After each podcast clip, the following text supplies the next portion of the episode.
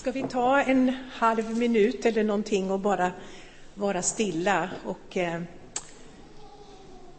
invänta Guds närvaro? Eller inte invänta, för Gud är här, men vi bara är stilla och blir medvetna.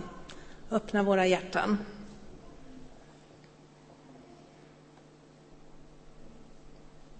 Herre, tack att du alltid vill ha oss i din närhet. Du Gud, Fader, Son och helig Ande, tack att du längtar efter oss. Du längtar efter dina barn, att få ha oss nära dig och ge oss din kärlek. Vi ber att den här stunden ska få vara en sån stund för oss var och en. I Jesu namn. Amen.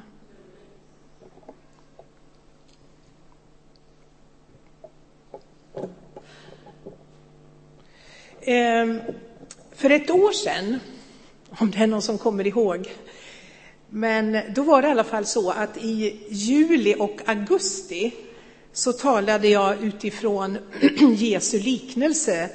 Jag brukar kalla den här liknelsen för Jesu liknelse om den barmhärtige fadern och hans två söner. Det finns ju andra sätt att prata om liknelsen också, men jag tycker om att säga så. Eh, och vid det första tillfället Eh, i juli förra året så var den yngre sonen i fokus. Han som stack bort men som kom hem. Eh, och sen vid andra tillfället så mötte vi hans storebror, han som var borta fast han eh, aldrig hade lämnat fadershuset. Och idag så tar vi upp tråden igen och då med särskilt fokus på fadern. Eh, I Lukas 15, där vi hittar den här liknelsen, så framträder bilden av Jesus som syndares vän. Eh, när fariseerna och de skriftlärde, de som menade sig vara rättfärdiga, eh, när de irriterade sig över att Jesus umgick så fritt med syndare och att han inte ens drog sig för att äta tillsammans med publikaner och ja, alla, allt möjligt i deras tycke löst folk. Då svarar Jesus med att berätta tre liknelser. Det handlar, de handlar alla tre, på var och en på sitt sätt, om en Gud som söker efter det förlorade. Först handlar det om heden som söker efter, det, efter fåret och om det återfunna fåret och sen handlar det om kvinnan som återfår sitt mynt som hon har tappat bort. Och så till sist i den tredje och längsta liknelsen så möter vi fadern och hans båda söner. Den återvändande och den hemmavarande sonen. Och idag så ska vi speciellt ställa oss frågan hurdan är den Gud som Jesus presenterar för oss i den här liknelsen? Eller med andra ord, vad är det som utmärker Fadern i berättelsen? Hurdan är han mot sina båda söner och hurdan är Gud mot oss? Och då tänkte jag att ni inte ska behöva lyssna på min röst hela tiden, utan nu kommer Renate att läsa från Lukas 15, vers 11 till 32.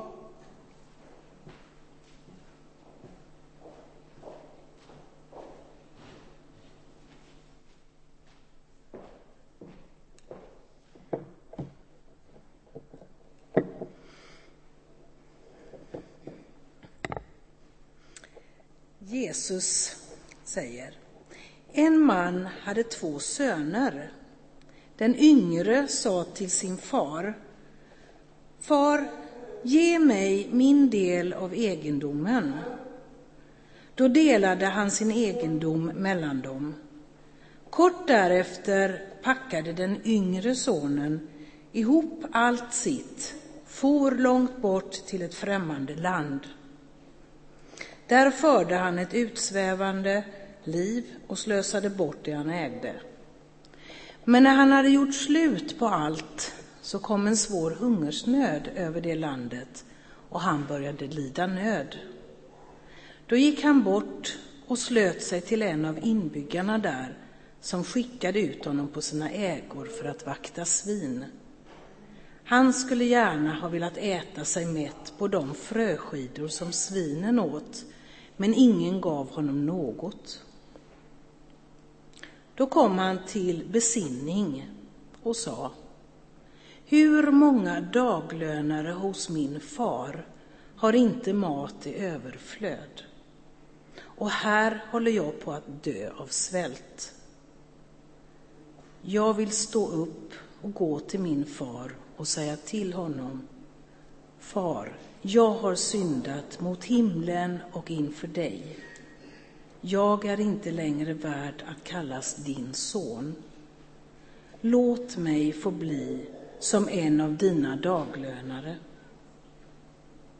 Och han stod upp och gick till sin far. Medan han ännu var långt borta fick hans far se honom och förbarmade sig över honom. Fadern skyndade emot honom, föll honom om halsen och kysste honom. Sonen sa till honom, Far, jag har syndat mot himlen och inför dig. Jag är inte längre värd att kallas din son. Men fadern sa till sina tjänare, skynda er att ta fram den bästa dräkten, klä honom i den, sätt en ring på hans hand och skor på hans fötter och hämta den gödda kalven och slakta den och låt oss äta och vara glada. Ty min son var död, men han har fått liv igen. Han var förlorad, men är återfunnen och festen började. Men hans äldre son hade varit ute på ägorna och när han kom och närmade sig gården så fick han höra musik och dans. Han kallade då till sig en av tjänarna och frågade vad detta kunde betyda.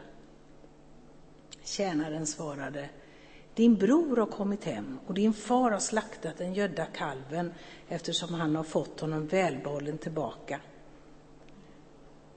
Då blev han förargad och ville inte gå in. Fadern kom ut och försökte övertala honom, men han svarade sin far, här har jag under alla dessa år slavat under dig och aldrig överträtt ditt bud, och mig har du aldrig ens gett en killing så att jag kunde vara glad med mina vänner. Men när han där kommer hem din son som har gjort slut på vad du ägde tillsammans med horor, då har du för hans skull slaktat den gödda kalven. Fadern sa till honom, mitt barn, du är alltid hos mig och allt mitt är ditt. Men nu måste vi ha fest och glädja oss, ty denne din bror var död men har fått liv igen. Han var förlorad, men han är återfunnen. Tack Jesus.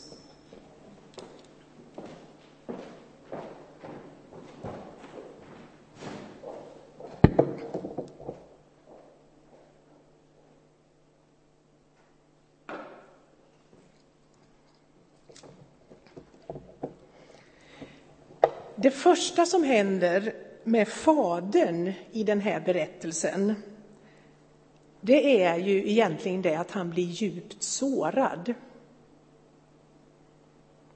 Den yngste sonens handlande är mycket anmärkningsvärt och kränkande och det han gör går helt emot tidens tradition. Att komma till sin far och begära att få ut sitt arv medan fadern ännu lever, det är som att säga Far, jag önskar att du vore död. Jag struntar i dig. Du betyder ingenting för mig. Vi kan bara ana hur smärtsamt det måste ha varit för fadern. Och det, säger Jesus egentligen med detta, det är så som Gud har blivit sårad.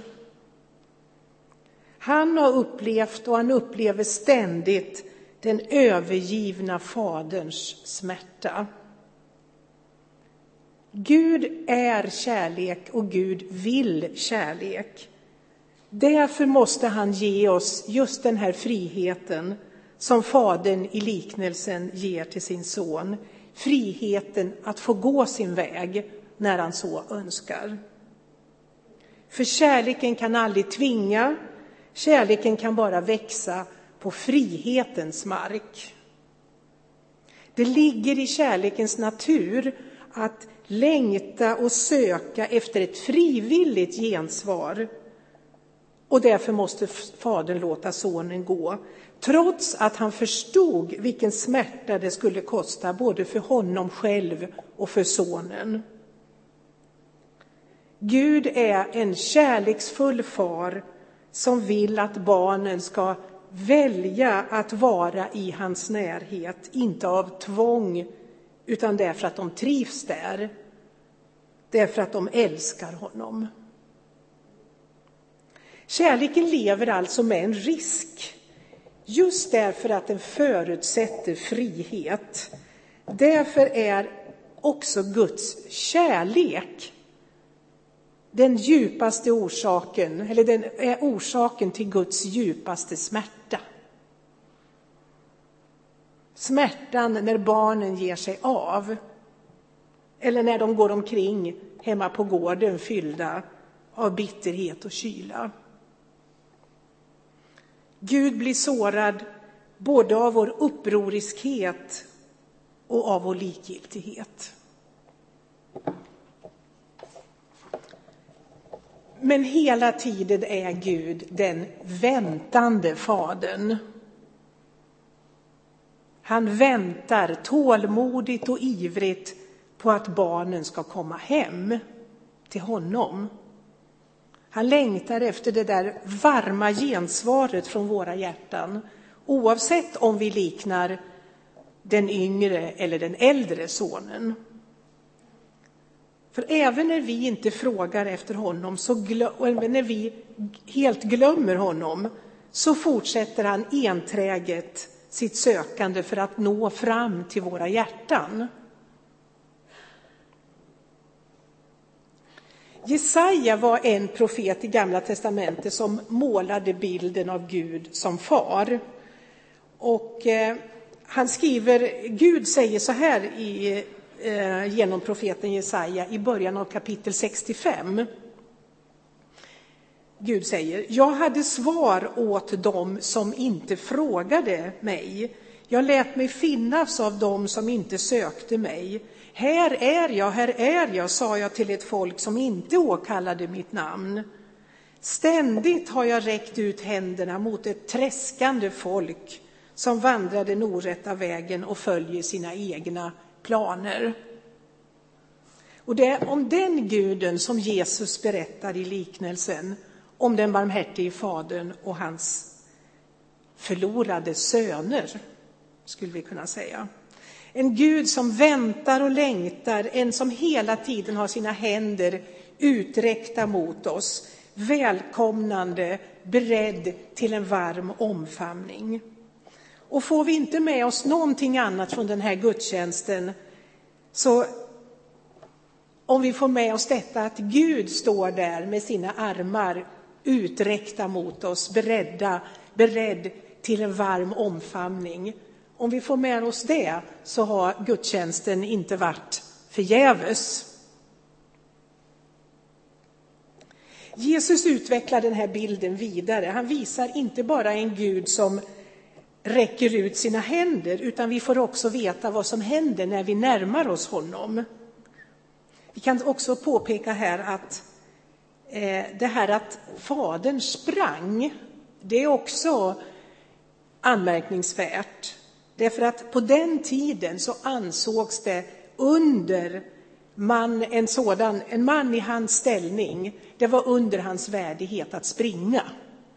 Så det säger också någonting om Gud. Han glömmer liksom konventionen när han ska nå oss och när han når oss på det sätt som han gör, när Gud dör, när sonen dör på korset, då glömmer Gud all konvenans. Han springer emot oss och han fortsätter att springa mot oss idag. Redan på långt håll fick fadern syn på honom. Han fylldes av medlidande och sprang emot honom och omfamnade och kysste honom. Och hade fadern haft tillgång till en kikare så hade han tagit fram den när han stod och spanade efter sin son. Oavsett vilken av sönerna vi liknar mest just nu så behöver vi den här bilden. Och jag säger just nu för jag tror att det är så att om vi känner in och tänker efter så kan vi nog lite till mans identifiera oss med båda de här sönerna på olika sätt. Men kanske är det någon som vi liknar mest just nu. För det, jag tror, tänker så här att den förlorade sonen, det, handlade, det behöver inte bara handla om när vi inte alls har lärt känna Fadern, utan det kan också handla om sen att vi liksom glömmer eller att vi inte kommer nära utan vi är så förlorar oss i annat så att säga. Och likaså den hemmavarande sonen som kan vi också vara. Eh, som glömmer vad som Gud verkligen har gett oss och vad som tillhör oss som hans barn utav hans kärlek och värme. Gud är inte en far som helst vill hålla distans till sina barn. Han är en far som vill närhet. Han är en far full av ömhet och värme. För att uttrycka det mest mänskligt, Gud är en far som tycker om att krama om sina barn. Det betyder att han vill ge oss trygghet, han vill ge oss ro. Och det betyder att han vill förlåta, att han vill upprätta, att han vill hela oss. Och profeten Jesaja igen, nu från kapitel 63, vers 16, han säger du, Herre, är vår fader, alltid har du hetat vår befriare. Eller från folkbibeln, Du, Herre, är vår fader, vår återlösare av evighet är ditt namn. Gud är den som vill vår frihet och han har betalat priset för det. Jesaja liknar också vid några tillfällen Gud vid en mor. Som en mor tröstar sin son, så ska Gud trösta sitt folk. Och han, vid ett annat tillfälle, även om en mor kunde glömma det barn som hon själv har fött, så kan Gud aldrig glömma de sina.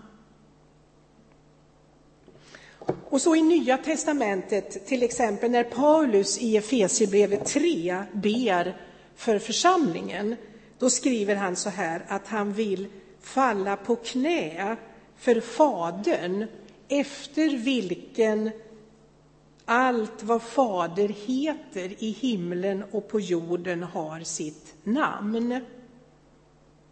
Gud är vår far och han är modellen för allt jordiskt faderskap. Och därför då kan vi ju så att säga, vända på det hela. Att vara en pappa eller en mamma, det betyder att få vara en slags ställföreträdare eller stand-in för Gud. Därför att Gud vill genom jordiska föräldrar kanalisera någonting av sin egen kärlek. Och i bästa fall så blir det en avspegling, en avspegling av den fullkomliga kärleken som aldrig sviker och som aldrig reagerar utifrån egna brister och sår. Det kan bara bli en avspegling, men det är bra om det blir det. Men i värsta fall så blir det en tragisk förvrängning, alltså det jordiska moder eller faderskapet.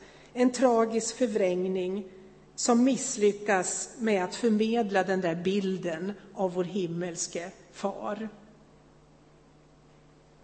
Och det här sambandet som finns, det betyder att min erfarenhet av min jordiske far färgar av sig på min bild av min himmelske far. Jag har liksom de glasögonen på mig på något sätt. Om min pappa har varit varm och trygg, då känns det bra att tänka på Gud som far. Bilden känns inte långsökt, utan den ligger nära. Men om min far har varit hård eller opolitlig eller distanserad eller frånvarande så kan det bli mer problematiskt.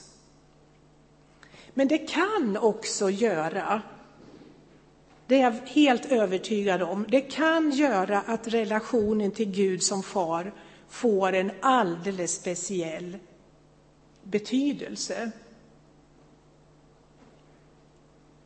Alltså om det jordiska inte så att säga har, har funnits på det sättet så kan jag ändå på ett speciellt sätt få upptäcka att Gud är min far. För det är han som är det från början. Och i vilket fall som helst, hur kärleksfull och god min jordiske pappa än har varit, så har han inte varit fullkomlig. Det är ingen av oss som har haft en fullkom eller har en fullkomlig far eller fullkomlig mamma. Vår jordiska föräldrar har inte alltid haft möjlighet att finnas till hands, har inte alltid haft förutsättningar att förstå. Och på många sätt har deras kärlek begränsats av egna brister och egna sår. Sån är verkligheten. Och det är en orsak till att vår gudsbild behöver läkas så att vi kan bli rotade i Guds kärlek. Den som fanns långt före all jordisk kärlek och som är modellen för den mänskliga faders och moders kärleken. Vi går tillbaka till Lukas 15. När den yngre sonen vänder hemåt, då hoppas han ju att fadern i alla fall ska låta honom få gå som dräng på gården. För han har ju den här bilden av pappan, att han är en god och rättskaffens man. Så han minns hur kanske fattiga har kommit till fadern och de har fått jobb hos honom. Så han, han tänker att far han, kommer, far, han kommer inte att, och, och stöta bort mig, utan jag kommer att få jobba hos honom. Och det som händer, det överträffar alla hans förväntningar. Han hinner inte ens fråga efter arbete förrän fadern klart och tydligt visar att nej du, min son, det är son du är. Det är det jag vill ha dig som. Guds förlåtelse är total. Hans kärlek är villkorslös. Han nöjer sig inte med att vara vår arbetsgivare. Men det, någonstans där har det gått fel för den äldre sonen. Han har missat någonting och han har fått en skev bild av fadern. För han verkar inte tro att fadern uppskattar honom för hans egen skull, utan han verkar vara inriktad på att bli uppskattad efter förtjänst. Och det gör att han har aldrig utvecklat något riktigt sonförhållande till sin far. Det finns ingen glädje, det finns ingen förtrolighet i relationen, utan bara plikt, anpassning och en polerad yta. Och just för att han styrs av den här tanken på förtjänst så blir han så avundsjuk och bitter på sin lillebror som får möta sån generositet när han kommer hem och har slösat bort halva förmögenheten och fläckat familjens goda rykte.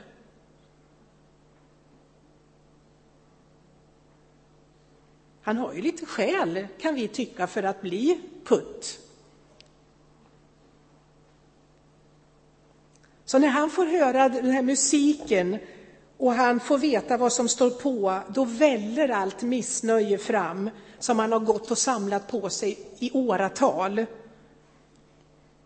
Så istället för att dela faderns glädje så blir han vred och vägrar att gå in till den här uppståndelsen. Uppståndelsefest, det var ju just vad det var. Men han ser inte det. Här, vi kan tycka att det hade passat med en ordentlig uppsträckning här också från fadern till den äldre sonen. Men då ska vi se hur behandlar fadern den här eh, trilskande sonen.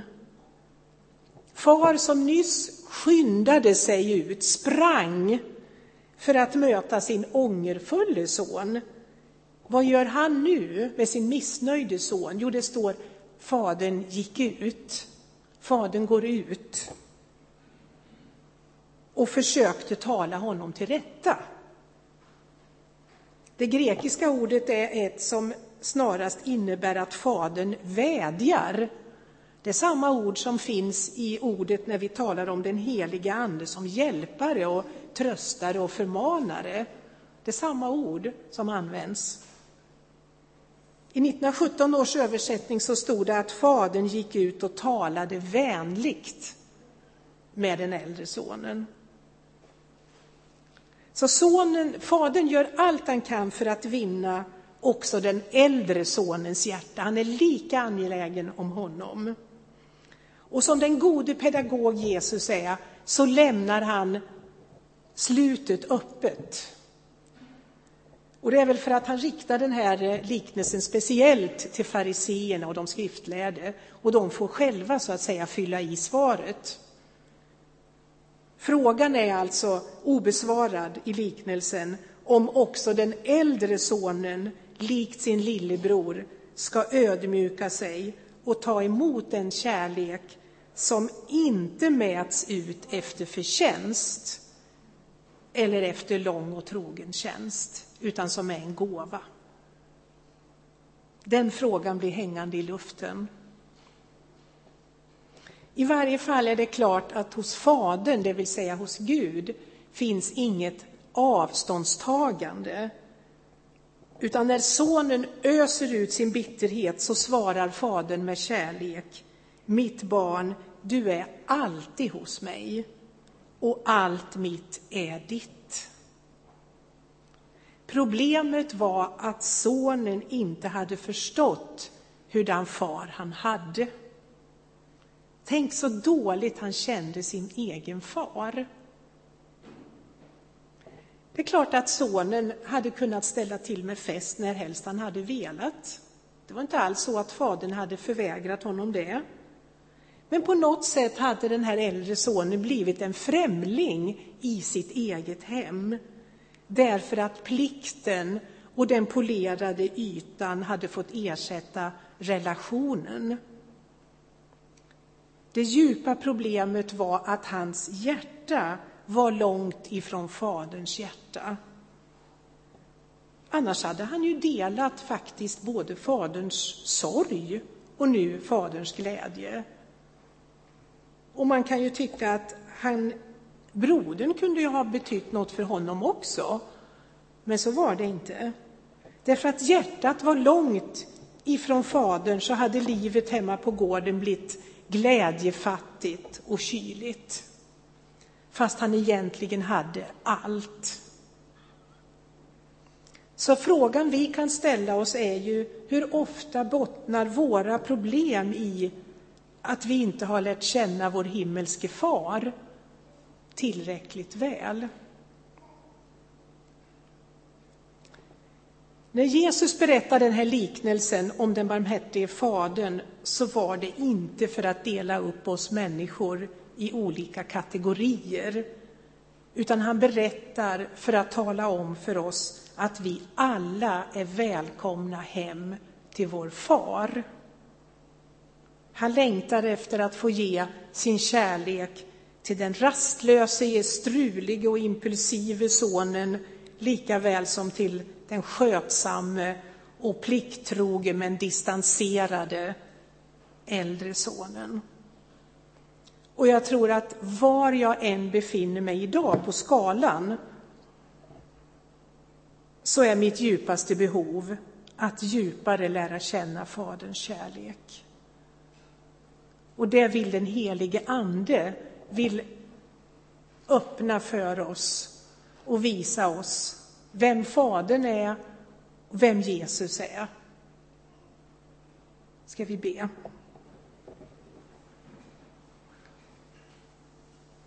Tack Jesus att det är en sån här Gud du har visat oss, både genom dina ord och genom ditt liv och genom din död och uppståndelse har du visat oss Faderns uträckta famn, uträckta händer och armar. Därför att du vill ha oss till dig. Du vill föra oss in i en relation till dig. Och du vill att vi ska upptäcka mer och mer av dig. Även när vi först har kommit. Tack att vi aldrig behöver sluta att vara sökare, att söka oss närmare ditt hjärta och se mer vem du är. Och ta emot din kärlek som fanns före all annan kärlek. Den kärlek som kommer att bestå i evighet och som ingenting kan utsläcka. Tack, Far. Vi beder, kom till oss just nu i resten av den här gudstjänsten och fortsättningen av den här dagen och i veckan som kommer att visa oss Faderns kärlek. Gör våra hjärtan mjuka och öppna för dig. Amen. Thank you.